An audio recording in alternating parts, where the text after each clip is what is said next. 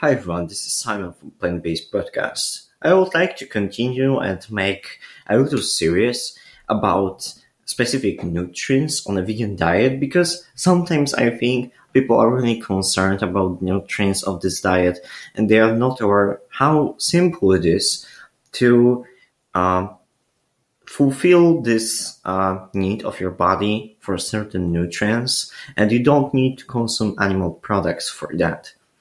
Uh, in this episode, I would like to talk about iron a bit. This is a really important nutrient, and it's um, fairly easy to get enough of it. What's interesting for me is that, for example, when you want to consume enough protein, uh, about uh, what I was talking about in previous episodes, this kind of uh, correlates with iron, and some foods that are rich in uh, proteins are also uh, really dense in iron. People sometimes underestimate the value of plant-based foods, and they think that somehow they are less important or less valuable. But it turns out that plant-based foods are really rich in nutrients too. And you would be surprised how many really great nutrients um, is in even the most basic plant-based foods that you eat every day.